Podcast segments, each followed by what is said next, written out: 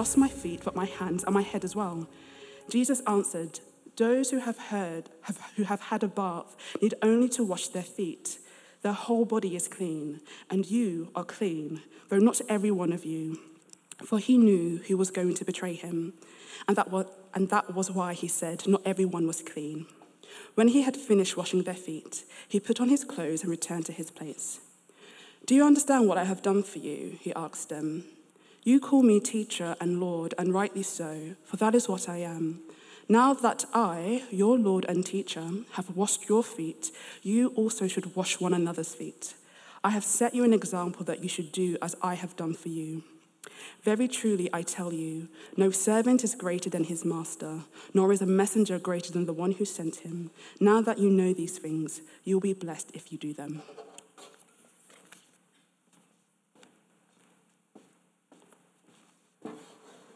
Good morning, church.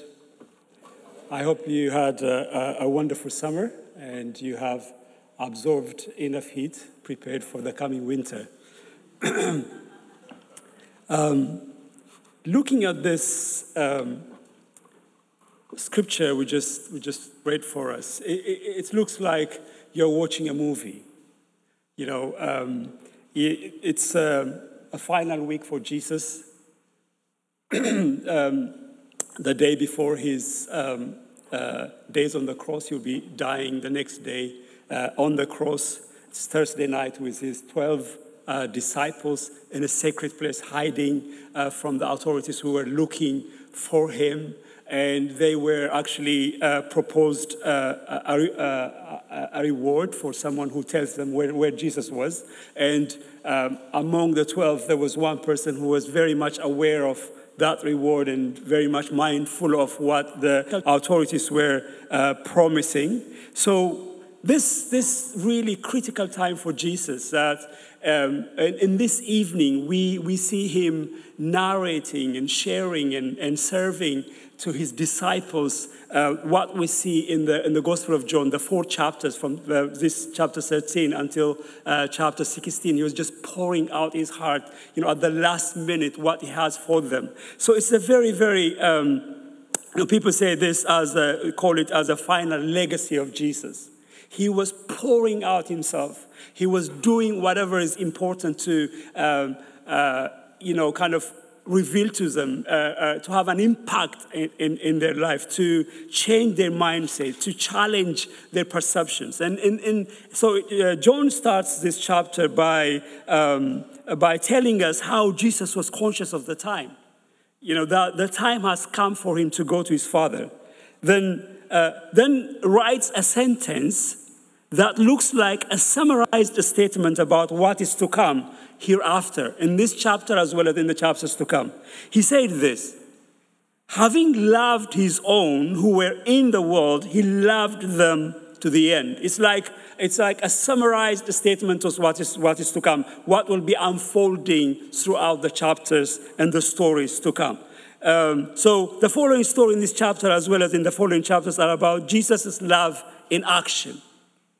This is what true love, intense, uh, uh, intense love, divine love does. Loves to the end, loves completely, to the end, to the cross, beyond uh, um, the cross, beyond uh, everlasting. So it was a night of uh, love in action, you know, Jesus demonstrating his love in action. So we start by asking this question What was Jesus trying to teach his disciples on this story, on the story that was read uh, for us now. So, what is it that he wanted to try to communicate to them? Is he saying to them that they should wash their feet whenever they meet in dinner time? Is that what he was trying to communicate? So, once we looked at the lessons, he wants, to, uh, he wants us to learn, or he wants his disciples to learn, then we will be looking at three things that would help us follow in his footsteps and put his commands into practice. So, John sets the scene for, for the story. It happened before the Passover, as I said, when they're just about to finish their evening meal. Uh, in fact, uh, I think it seems like in the middle of the meal that Jesus get, got up to wash uh, his disciples. So while having their dinner, you can imagine, uh, you know, uh, all sorts of conversations was going on. Mundane things, what they have seen, uh, experienced in the day. They're just talking and, and enjoying themselves, and of, of also uh, serious talks. And it's, it's, it's amazing that the disciples always, always feel free in the presence of Jesus to make mistakes, to be themselves. Then, you know, just to say, to, to say a, a, question that is really bizarre and, you know, kind of to say whatever, whatever is on their mind. They never felt judged. They never felt restrained. They never felt the need to hide their inner uh, thoughts. They were just themselves. They were vulnerable and feel free to make mistakes. And he, he corrects them, he teaches them, he rebukes them, but they never felt judged by uh, his uh, response to their questions or what they're saying. So I believe this is, this is a kind of community Jesus wants the, believe, the believing community to be a community where people feel free and safe to be themselves, to be vulnerable, a community that doesn't judge but first love, then humbly corrects and teaches. So the disciples were free to, to, to the, in the presence of Jesus. So at this dinner table, as Luke told us, that there was a discussion about who was the greatest among us.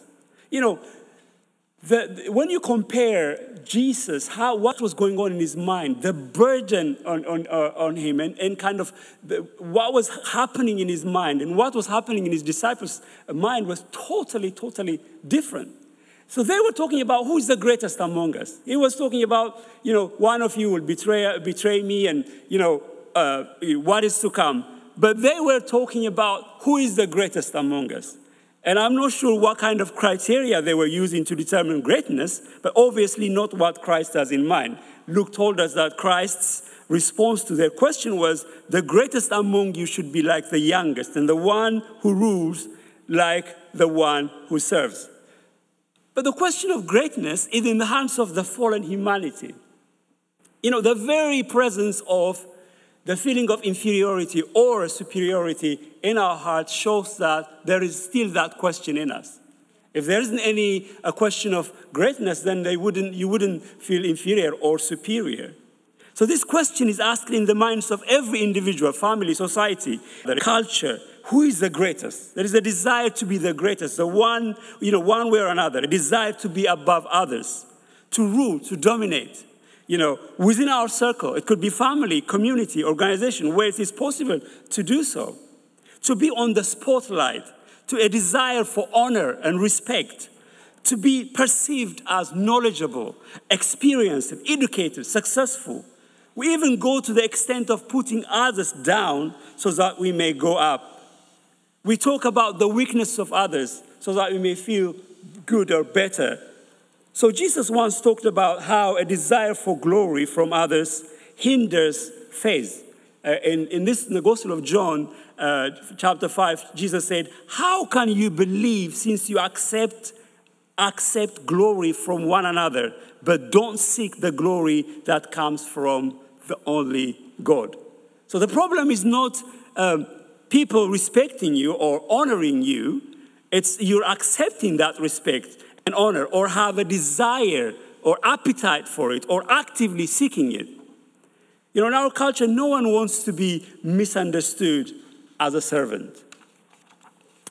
So the disciples were, you know, concerned about their own greatness, you know, dignity and honor, position in life. They were selfish, they were self centered, they were self absorbed and, you know, undeserving. But the, the right course of action would have been for Jesus to rebuke them. But that's not what he, he does. He, he, he gets up and then starts washing their feet. Now, you know, what Jesus did was something that was totally countercultural. You know, he, he broke the social rule. He, the, the you know, the, um, it was a rare for non-slaves even to do. To, it, it's, uh, the, the problem is not the, uh, you know, uh, the lesser should wash the more important person's feet, not the other way around. Because washing feet in, in the Jewish culture was not simply a job of a slave, even a slave, but a, a lesser slave, a Gentile. You're not supposed to ask a Jew slave to wash your feet. It, it has to be um, a Gentile for, for, you, for, for, you to, to, for, for you to ask to wash uh, your feet. So Jesus went about washing his disciples' feet in a way a slave would have done. So he got up from the, the meal, took off his outer clothes, and wrapped a, a towel around his waist. He poured water into a basin and began to wash the disciples' feet and to wipe them with the towel. I mean, you can imagine the shock, the devastation that would have on them. You know, they were, as I said, they were talking about greatness. They were talking about, I am greater than him and her, him. And, and, and then all of a sudden, Jesus, Lord, and, and, and uh, their teacher stood up and, and took a position of the lowest form of uh, a slave to wash their feet. I mean, it was a devastating experience for them. I, I, can't, I can't imagine the first disciple who, was willing to be washed by, by Jesus. You know, Peter's reaction indicates this shock. He's shocked, you know, Peter was shocked. He said, he said to, to Jesus, he said, Lord, are you going to wash me, my feet? You? You are going to wash my. I mean, it was like, it was a huge blow for their pride. And um, and then Jesus answered to Peter that he wouldn't understand what was going on now, but he will understand later. Peter responded even with more, uh, more strongly. He said, You will never wash my feet. Never. You'll never wash my feet. I, I won't allow it. You'll never. It's like, uh, you know, do you know who you are? Do you know who would do such a thing? Do you know who, who's supposed to wash feet? You? Never, never. And Jesus said, Well, if that is the case, then you, you don't have any part uh, with me. And that was, uh, then he, he reacted um, uh, in a way that um, he said, not only just my feet, my head and my, my hand. So, uh, you know, uh, their pride was exposed. In the presence of humility, pride stands naked. So Jesus answered, If I do not wash you, you have no part. So then um, then Jesus said, All you need is that I wash your feet and you are all clean, yet not all of you are clean. And then John again tells us that Jesus knew which, which one of them was um, going to betray him, and that is why he said, You are not clean. So Jesus' response to Peter tells us and, uh, that Jesus' action was more than washing uh, feet. And uh, the command that he gave them later on also indicates that. So, firstly, it points to, cleansing. It, is, it points to Jesus' ongoing ministry to the body of Christ. He's not just only washing his disciples, he was actually indicating what is to come, that he will be washing on a daily basis his, his, his disciples, his, his, the, body, the body of Christ. You know, he said to the fact that his sacrifice on the cross not only provided for us salvation, the initial and fundamental cleansing from our sin, but also provides ongoing cleansing. So, as we walk through life in the world, as they were walking on dusty roads, our feet will get dirty, and Jesus is willing to wash us clean.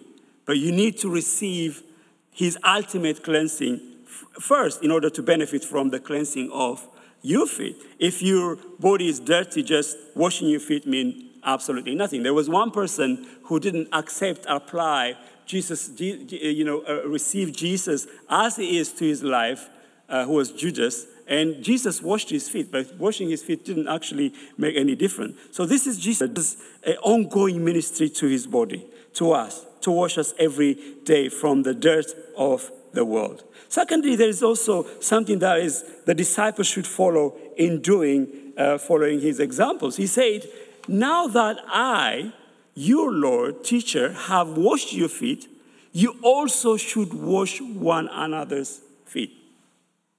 So, this is how the community should live together by humbly serving one another. Humble servanthood in the community is desired in a, reside in a radical way at the very nature of true love. Jesus didn't say, now it's time for, for you to wash me. He didn't say that. He didn't say, okay, now you're, you're uh, 12, of, 12 of you there. Come on, you know, six of you, one feet, and six the other. He didn't say that. He said, Now you have seen me washing your feet. Do uh, this to one another. So Jesus' action demonstrates how far love would go in serving others. You know, such love is not focused on promoting one's own position, but on the interest of fellow believers. You know, it's the heart of Jesus' command is humility and service, helpfulness towards uh, brothers and sisters. You know, only humble people could love. The lesser interested you are in yourself, the greater your capacity to invest yourself in, uh, in somebody else's. The lower you go in self concern, the higher you go in your concern for others. Being devoted to the needs and well being, blessing, and joy of others. So it is, it is living as a, uh, as a community in a love that covers the multitudes of sin you know, it's living in, in forgiveness, forgiving, you know, not seven times, but 70 times. It's in its attitude of service, it's, its attitude of love. It is, um, it is um, avoiding being judgmental, seeking not to focus on the splinter in others' eye. It is to be other focused, making yourself available to serve in any way possible. It is to be attentive to the needs of others. So the focus is not on consistent humbleness in a slave like way, but rather on devotion and affection that is willing to serve beyond what is expected. So the humility of Christ is a pattern for his disciples. Instead of aspiring to dominate, they must be eager to serve. So it's not the action of washing feet that is important, but rather the character of the action, the intent and attitude the action illustrates. That's why we don't see the practice of uh, foot washing continued in the early church. Rather, Jesus' action exemplifies the spirit of humble servanthood that believers are to show to one another. So, as you give yourself to humble service in love, when your love compels you to serve others in humility, Jesus said, You will be blessed. When you do into practice what you saw me doing, then you will be happy. You will be blessed. That is, that's what uh, he said to them after he commanded them to do it. So this is um, humbly serving one another. That is the community, uh, the mark of the community of Jesus Christ. That's what at the last minute he wanted his disciples to conceive, to understand what to be uh, a community of um, the followers of Jesus Christ. Now, the question is what does it take for us to live in this kind of uh, loving service?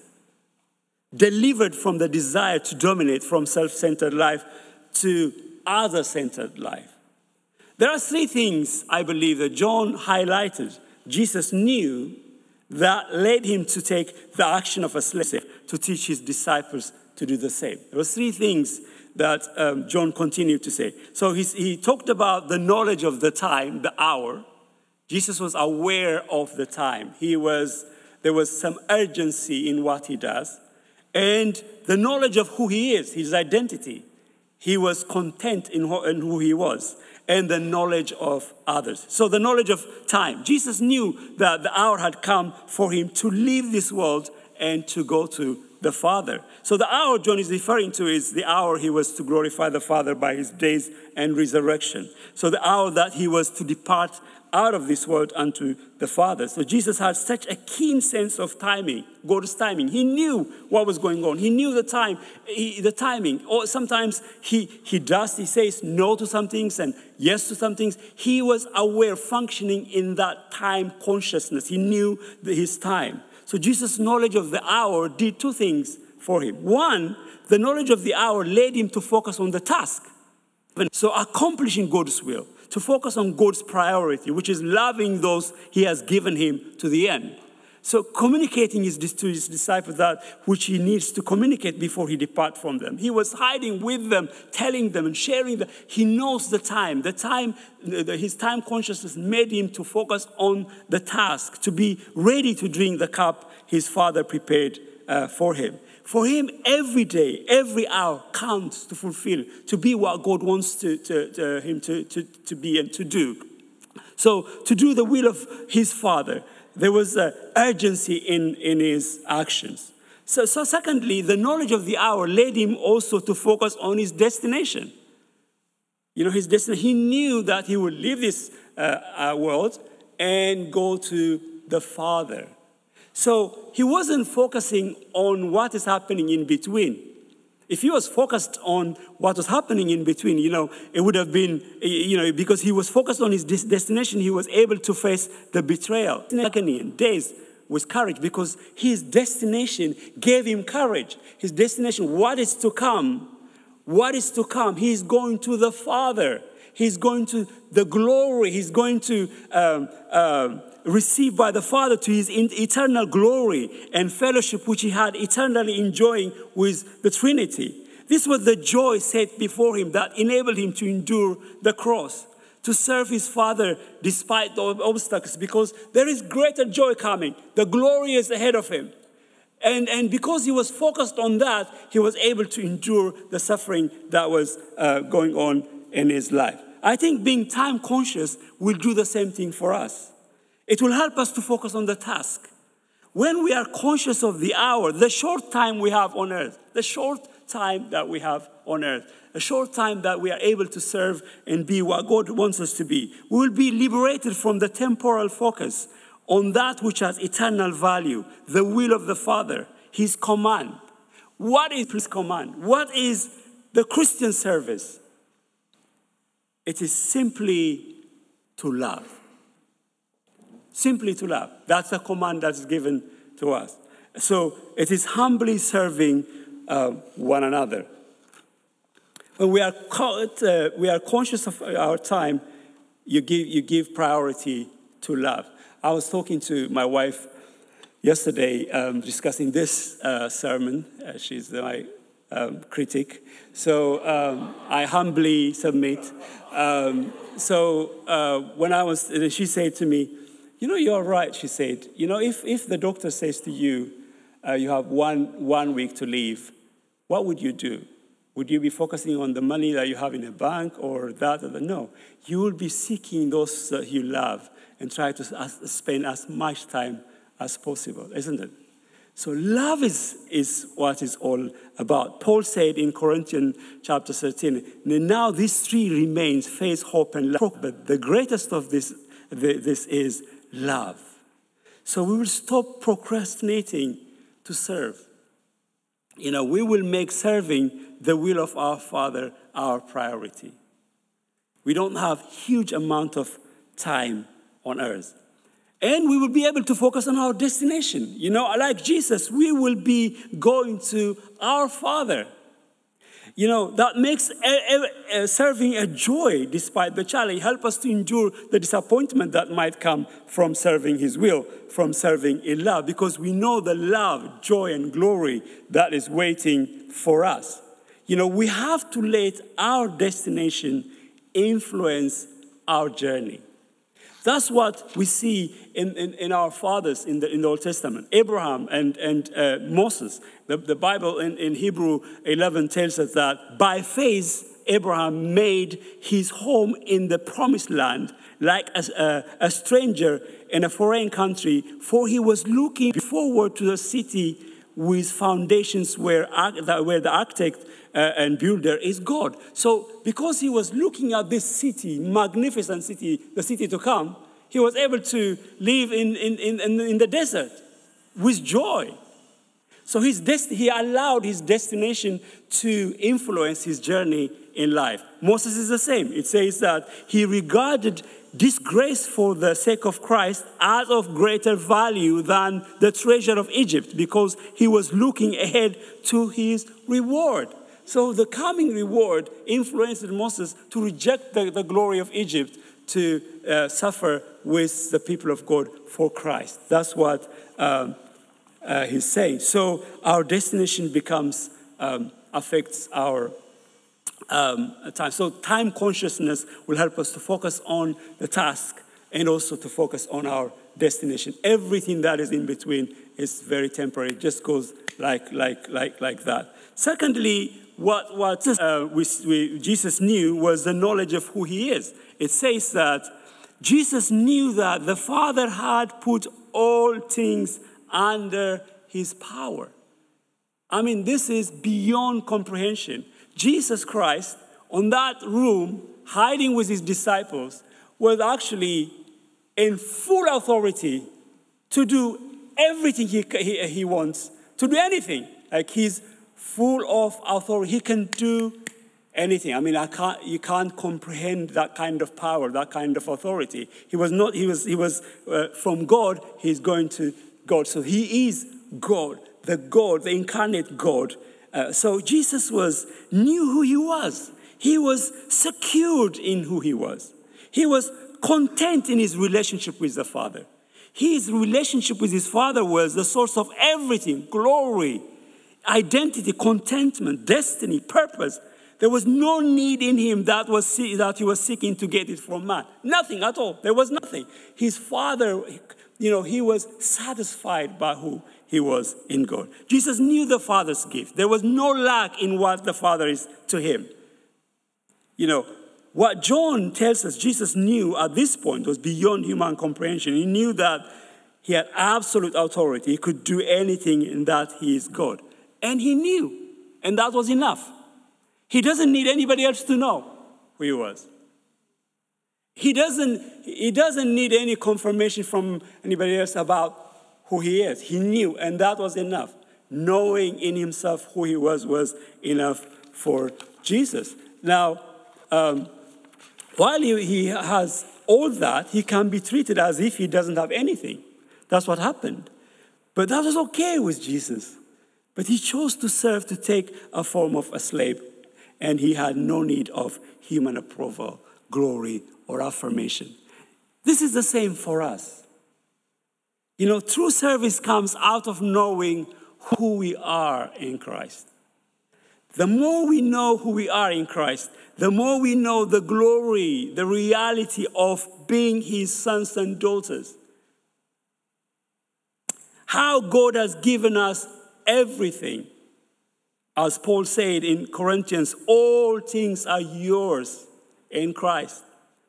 Knowing how his divine nature has given us everything we need for life and godliness, that we have everything in God that how we are complete in Him. You know, when we are content in Him, then when, when we know how much we are accepted and loved, honored in the eyes of God, then serving in humility becomes possible. Humility becomes difficult when you seek somewhere else what is provided for you in God. True self knowledge brings humility because it's not something we deserve, because this is, this is amazing. I don't deserve this. I don't deserve to be a, the, the child of God. I don't deserve to, to have His mercy, His grace. I don't deserve to be uh, uh, seen perfect in Christ. I don't deserve all that God has provided for me. This is humbling. So when you really know that, then the humility sets in. Then serving others becomes possible. Therefore, Jesus' humble conduct was not because he forgot his rank as incarnate God and Son, the God the Son. His act demonstrates that rank and privilege are not occasions for arrogance, but are higher credentials for service. So, uh, so, so not only he was conscious of the time, not only he, he knew he, he, who he was, but he, he actually know others. He, he knew, he said, he said that for he knew who was, who was going to betray him. He knew, he knew who, who was he, he, he, was serving. Jesus knew he, who he was serving. He knew them individually as well as collectively. He knew them. He knew their, their heart and intention. He knew how Peter will deny him, others will leave him, and Judas betray him. He knew. He was serving them with much love. You know, he loved them to the end. He was not unaware when he was washing Judas' feet. He knew what, what he was going to do. He knew that he's going to betray him. But Jesus was giving him everything possible, wanting him to be saved, to, be, to return, knowing what kind of person he was, knowing what was going on in his mind. Jesus was serving him despite all that and, and, and giving him that opportunity to show, you know, to demonstrate his love for him. But because Judas' heart was so uh, closed and obviously uh, taken by all kinds of things, he was not willing to uh, receive that. So he was serving them with full knowledge of their predicament. His love was stronger than human weakness. So the same is, uh, so it was, that was, that was, you know, he was not surprised, he was not disappointed. Oh, how can you betray me? Later on, kind of in regret, knowing that um, Judas betrayed him or the disciples left him. He was not, because he was, he did what he did with full awareness. So the same is true for us. Knowing others or knowing the weakness of humanity, including ourselves, will help us serve indiscriminately and humbly. We don't, we are not uh, asked to choose who to serve. Even, even the people that we know.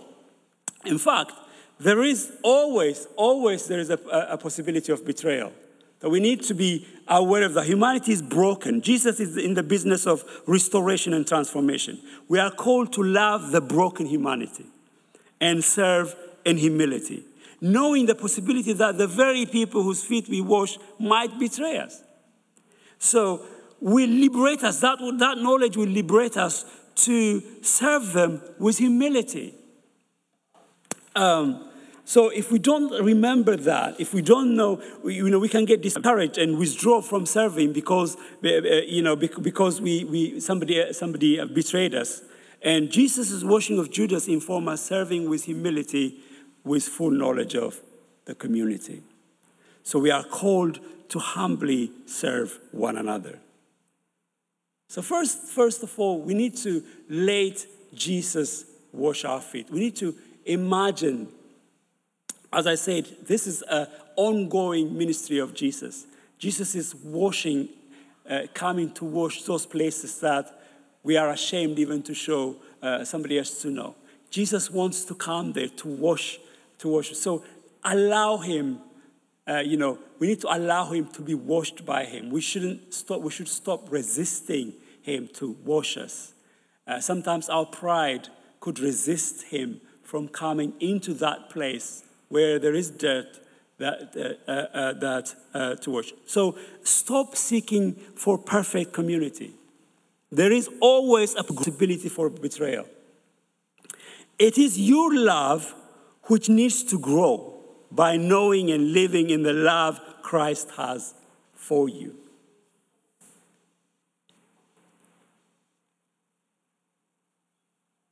We are all called humbly to serve one another. Shall we bow our heads and pray together?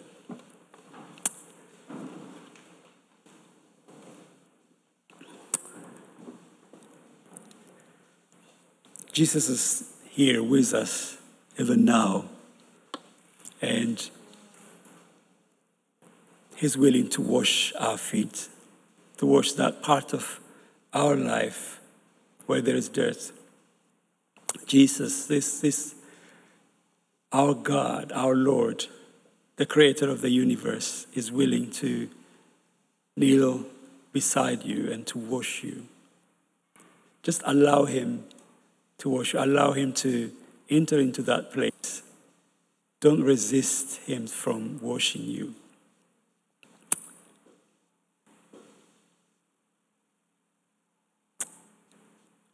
Jesus, we invite you now, Lord, to come to the places that we um, need to be washed. But wash us right now, Lord Jesus. May your humility expose our pride. May your humility humble us and ignite love in us for others.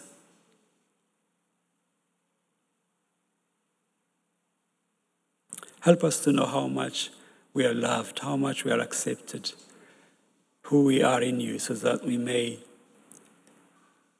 be less concerned about ourselves, but more concerned about others. We thank you for your word. We thank you for your grace. In Jesus' name we pray.